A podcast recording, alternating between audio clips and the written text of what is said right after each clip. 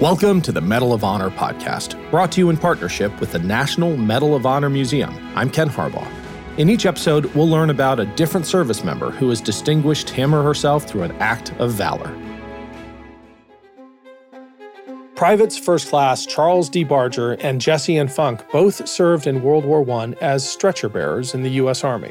They deployed to France in 1918 with Company L, 354th Infantry, 89th Division, as part of the American Expeditionary Forces, or AEF. On October 31, 1918, the AEF was preparing for an important advance as a part of the Meuse-Argonne offensive near Bois de Bantheville, France. In order to gather as much intel as possible, patrols were sent to scout enemy positions during the day, something they'd usually do under the cover of darkness.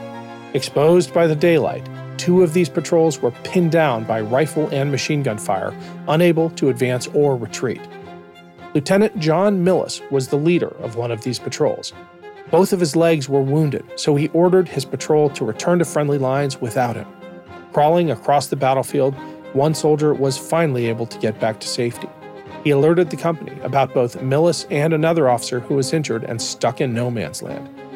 Hearing this, Barger and Funk leapt into action. Without express orders, they rushed onto the battlefield and raced 500 yards to where Lieutenant Millis was pinned down. They brought him back to safety on their stretcher, and then immediately turned back around and did it again, saving the other wounded officer. For these acts of bravery, both Charles D. Barger and Jesse N. Funk were awarded Medals of Honor on February 9, 1919. General John J. Pershing presented the awards to them in Chaumont, France. Despite being a stretcher bearer, Barger was the most decorated American soldier of World War I, a title often falsely given to Alvin York. The Medal of Honor podcast is a production of Evergreen Podcasts. Nathan Corson is our executive producer and mixing engineer. Declan Roars is our associate producer, scriptwriter, and recording engineer. And I'm Ken Harbaugh. We are proud to support the National Medal of Honor Museum. To learn more and to support their mission, go to mohmuseum.org. Thanks for listening. It was said that on the ship that traveled to the POW camp, the conditions were so horrible, and the hold was so crowded, that men would simply die standing up.